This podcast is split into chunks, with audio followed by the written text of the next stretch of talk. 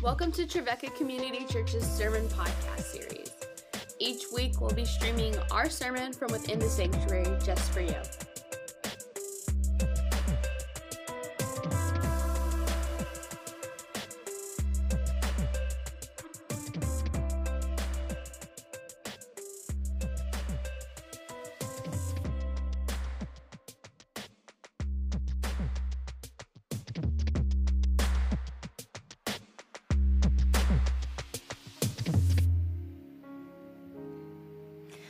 Matthew chapter 1, verses 18 to 25.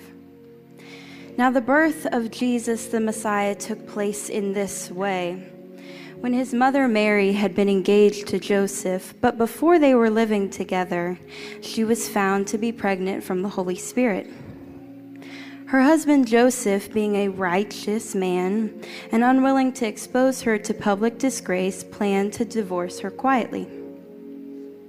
But just when he had resolved to do this, an angel of the Lord appeared to him in a dream and said, Joseph, son of David, do not be afraid to take Mary as your wife, for the child conceived in her is from the Holy Spirit.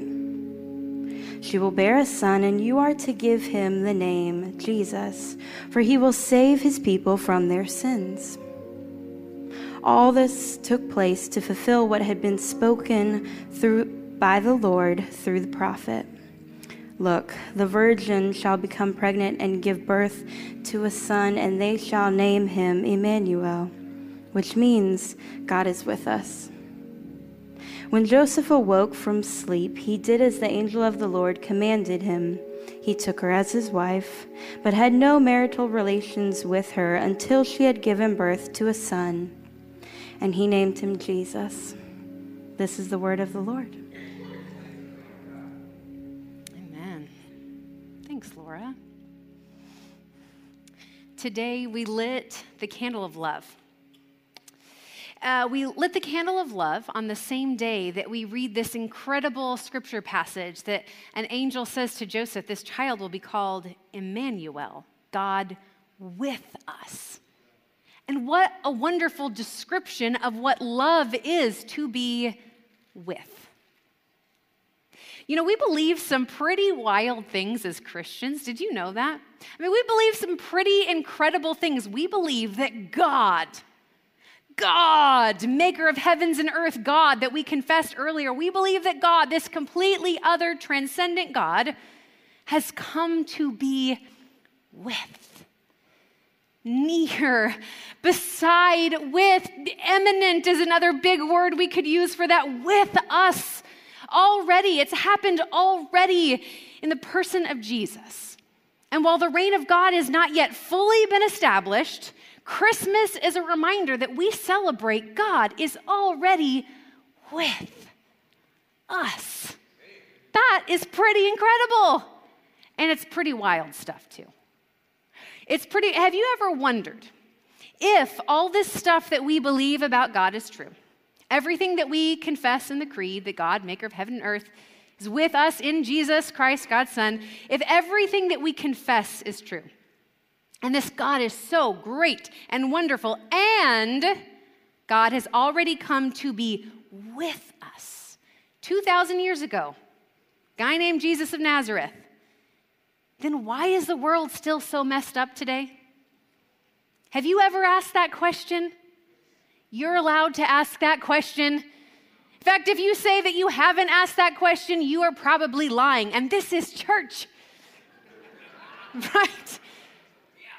I can understand asking that question. Well, let me ask you a question What makes God God? What are the attributes, the characteristics that make God different than me or you? What is it about God? Have you ever heard the silly old question Can God make a rock so big that not even God can lift? It's a silly question, so don't spend too much time thinking about it. Please don't spend too much time thinking about it. It's a really silly question that basically gets at the bigger question of what makes God God. Is it just the ability to do whatever God wants? Like, what is the list?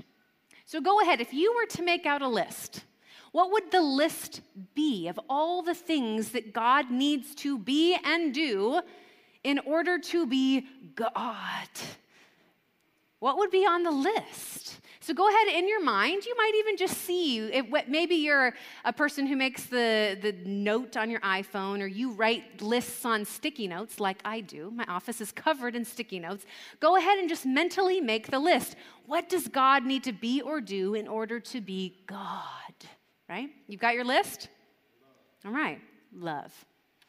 Amen. We're making lists already. So go ahead and have your list in your mind. Joseph. Joseph knew who God was.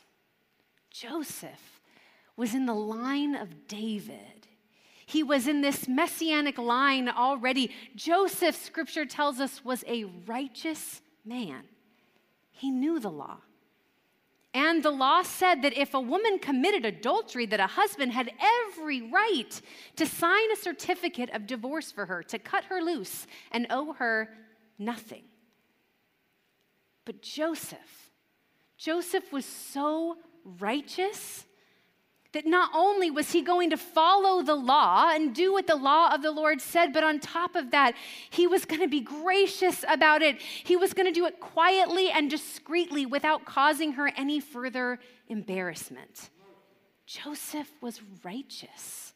He was a godly, good man who knew a thing or two about God and about God's law in this situation with Mary.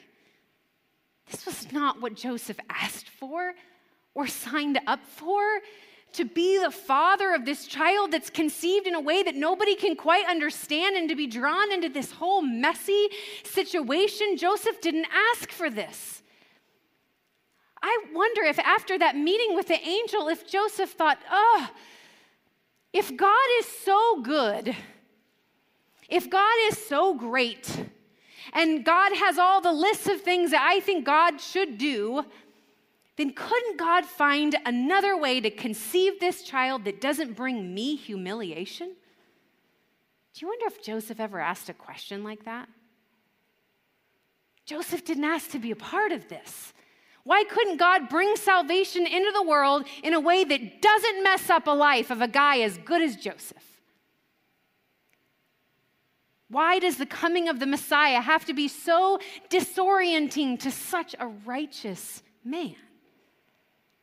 I'm sure that Jesus the Messiah could have come some other way. God would have found a way to make it work. But doesn't it seem like God's plan would have become pretty difficult if Joseph had said, Hey, thanks for the offer to be the earthly father of the Son of God, but I think I could probably find a woman who doesn't come with so much baggage. Right? God certainly could have found a way to still make that work, but Joseph, after all, is the one connected to the line of King David. So without Joseph for a father, and remember the fathers were the one that carried the lineage, without Joseph for a father, we couldn't say that Jesus comes from the line, the root of Jesse, the royal lineage of David. Without Joseph, it's a pretty tough case to make that Jesus is the Messiah that Israel had been waiting for and longing for. Again, I'm sure God could have found a way, but it really would have complicated things. And remember that Joseph, according to everything that he knew about God at the time, everything he understood God to be and God to have commanded, Joseph was doing the right thing by divorcing Mary and sending her away quietly. The righteous thing that lined up with God's will. You know, I'll bet his plans were already in place when he went to bed that night. I mean, a man like Joseph, I bet his plans were already in place. He probably had talked with his family, let them in on what's going on with Mary, He'd probably already lit, written a letter to her family explaining everything. I bet it was really gracious. I, he'd probably already stopped all the work that he would have been doing to prepare for her arrival into his home. And I'm sure that he had put a halt on all the orders he had made for things for the marriage feast. And then he goes to sleep one night. And he has a dream. A dream. A dream. I mean, in a dream, you can't even pinch yourself to tell yourself this is really happening. He has a dream. And in this dream, an angel of the Lord appears to him and tells him what is going on with Mary, tells him what God is up to, that this child is actually of the Holy Spirit. The child growing inside Mary is the promised Messiah, and this child will be named Jesus. God saves, and that he will save God's people from their sins. And that just like God spoke to the prophet Isaiah hundreds of years ago when Israel was in crisis and they needed to know that God had not left them, this child will fulfill all of those promises, born to a virgin and shall be called Emmanuel, God with us. It sounds amazing, right? It sounds incredible, but as amazing as it is, it still makes a mess out of Joseph's life. And if God is God in all, and all that whole list of awesomeness that we have, or the sticky note, can't God work it out in a way that isn't so difficult for someone as righteous and good as Joseph? I had one of those moments this week. That I was studying scripture and I had way too many books open all over my desk and different languages and trying to figure some stuff out. And I had one of those moments that kind of chewed me up and spit me out where I was just laying there on my office floor like Jonah, newly hurled out of the mouth of a whale. Mm-hmm, I've been there too. I've been there. Emmanuel. What, what we say means God with us, and it does in English that is the most common way we would translate that sentence in, in English because that's the way we construct our English sentences. An English sentence, Carol Ann, we've got an English professor in the house, right? A good English sentence has a subject, a verb, and an object like this God being the subject, and, and, and the emphasis of the whole sentence with actually, Carol is a preposition, right? Technically, acting as a verb. Is that right? Yes? And then us would be the object. God with us. Beautiful sentence. Period. Done. Nicely done, right? It would be correctly done. But Emmanuel is a Hebrew word. And Hebrew doesn't play by all those same rules that English does. And, and, then the Hebrew word would be transliterated into Greek in the New Testament, but we'll just take it one language at a time. You see, in Hebrew, there were a lot of names that ended with El, because El is the Hebrew word for God. And so it wasn't uncommon for a name like Emmanuel to end in El, Daniel, Samuel, Israel. But there are also plenty of names for God that begin with El, place the emphasis on God, like El Shaddai, Elohim. But Emmanuel actually means with us God. And then in Matthew's gospel, when it's being translated into Greek, taking this Hebrew word and sort of what we call transliterating it into Greek. And then Matthew actually explains it. Not only does he say Emmanuel, the Hebrew word, he explains it. When he goes on to explain it, and Greek often places emphasis on a word by putting it at the beginning of the sentence. He explains to them that Emmanuel means with us God. But for hundreds of years, in our English translations, to clean that up and to give the gospel better grammar, we have changed with us God to God with us. So I'm lying there on my office floor covered in whale saliva, whew, trying to wrap my head around what for me, maybe not, but for me, was this huge shift in the way I had understood that word. And, and even all of what happens at Advent and Christmas, I'm lying there and just began to pray God, what does this mean? Who is it that you are showing us to be? And it occurred to me, what if? What if before God is God, God is with? Now, hear me out. Before you go tweeting that or throwing tomatoes, calling me a heretic, hear me out. What if before any of our lists of what God ought to be,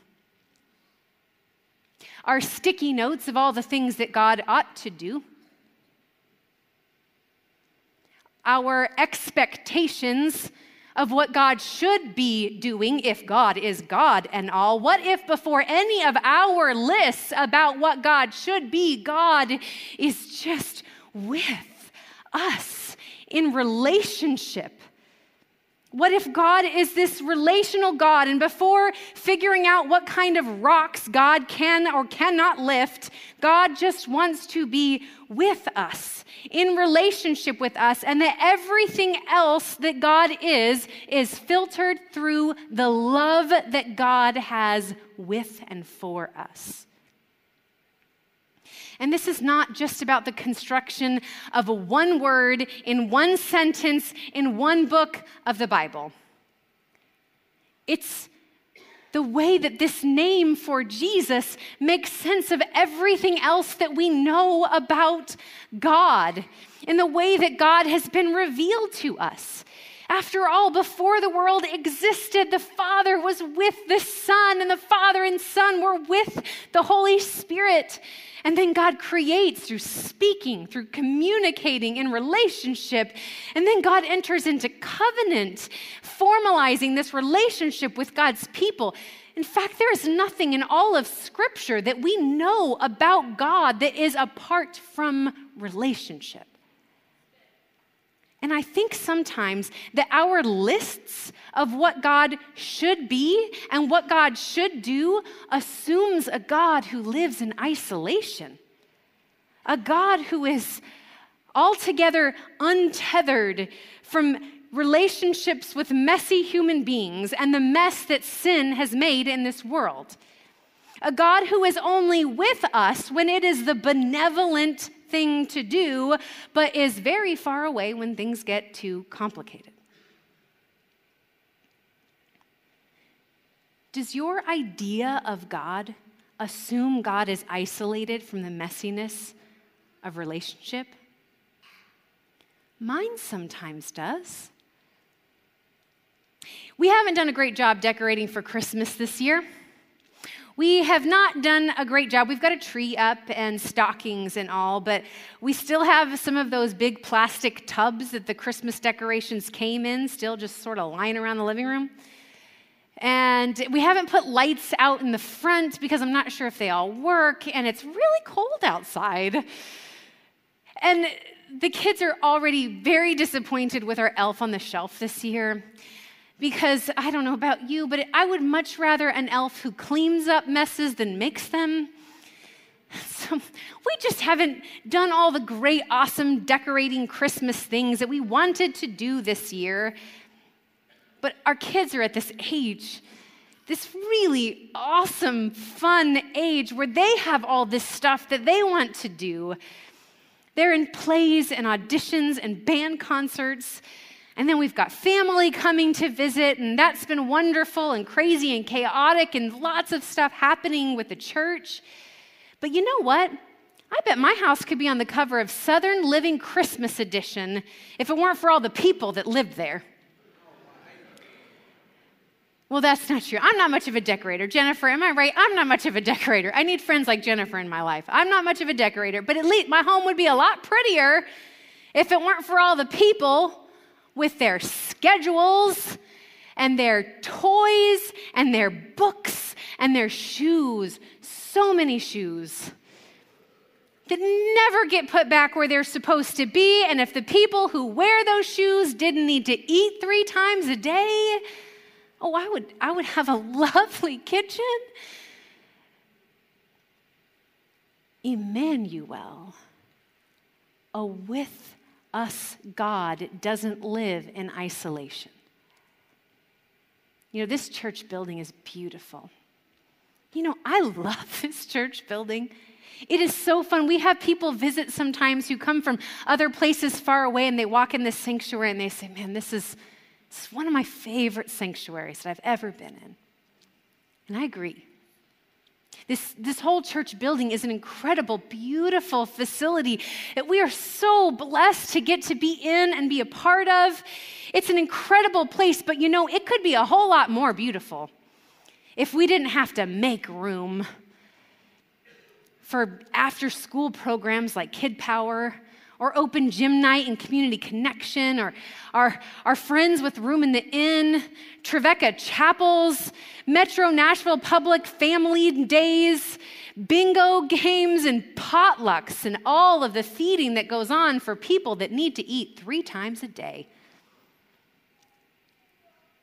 This church could be a whole lot more beautiful, but it just wouldn't look very much like our with us God. So Joseph hears the voice of an angel in a dream, God's messenger. God talking to Joseph in relationship. And God in that dream was with Joseph, and Joseph was with God. And then Joseph wakes up. Joseph wakes up and takes Mary as his wife. Even though 12 hours earlier, that was not the righteous thing to do. Even though 12 hours earlier he had a plan that would keep his life neat and tidy, even though 12 hours earlier he knew that he knew who God was, even though 12 hours earlier he was resolved in his plans to carry out the law of God, but when morning comes, he wakes up and now he is committed to living in relationship with God. And all the tidiness of righteousness in all the world is not worth isolation from the messy plan that is growing inside of Mary. Emmanuel, with us, God. Perhaps one of the greatest gifts that I've ever received in my spiritual journey is meeting with a spiritual director. A, a, spiritual director, if that's a new term to you, is someone who knows the story of God deeply, knows the way that God has been at work in Scripture and, and in church history, and who is trained in the skills of listening to another person's soul, to sitting with someone in their journey of spiritual growth and assisting them as they move closer to Christ. And you know, there were times in meeting with my spiritual director when I knew what I was going to do already. I had scheduled a, an appointment, a spiritual direction session to talk about something that was coming up, and I already knew what I was going to do. I just thought it would be a lot more holy if I talked to somebody about it first. And so I came into these meetings and I knew what I was going to do, I knew what the right thing to do was. But in that gift of spiritual direction, someone sitting with me, creating space to hear from God and giving me permission to put down my assumptions about God, to put aside all of my lists of what God ought to do, and inviting me to walk in God's holiness and freedom, I changed my plans. I changed my plans and I changed my whole directions. And folks, we sometimes call that repentance. Reading the story this week, I realized that Joseph received spiritual direction from an angel Whew. If I ever found the website of a spiritual director who listed among their credentials angel sent by God, I would get on their waiting list. That sounds really great. Although I have had some spiritual directors who have been quite angelic in my life. Joseph receives spiritual direction from an angel. He's open to hearing from God in a dream, and not just hearing from God, but then changing his life plans based on what he heard God say. Joseph teaches us that righteousness is not what it is not about doing what we assume lines up with our ideas about God. It's being willing to actually change our lives when we meet with God. With us, God. And so today, here we are. It's one week until Christmas. It's one week until Christmas, which means for this week, it's still Advent. It's still this waiting season. I know last week, if you were worshiping with us, we had our big joyful week and we sang all of the Christmas songs, and I'm sure you've eaten a few Christmas treats. You've had the Spotify playlist on Christmas music since November, but it's one week until Christmas. Are you ready to receive Emmanuel with us, God? A God who works and moves in the messiness of relationships and in the complexity of human hearts. A God who is with sinners in order to forgive sins a God who risks vulnerability in order to love. Whether you are hearing about this God for the first time, or you think you've known this God all your life, what would it be like for you to receive spiritual direction? What would it be like to be open to spiritual direction, open to hear from God, even if it messed up some really crucial plans in your life? Even if it messed with your idea of righteousness. The with us God is inviting you today to draw near. I know that this next week might be crazy for you, or it might be lonely for you. It might be exciting for you and it might be really grief stricken for you, but I bet it's going to be full of a lot of things. We still have this moment right now that you decided to come and be here, part of this worship service. Before we have to go out into all of the craziness, you have a moment to be aware of with us, God and maybe even to open up your heart to receive some spiritual direction that might just change your life. So, Pastor Tim is going to come and he's going to pray. And, and if you just feel like you need to draw close, to find a place to even kneel at one of these altars to seek the direction of the Holy Spirit in your life, if you want to come and kneel and pray, invite God's witness. Welcome it because God already is with us. So, Pastor Tim, would you come and lead us in prayer as we meet with this with us, God?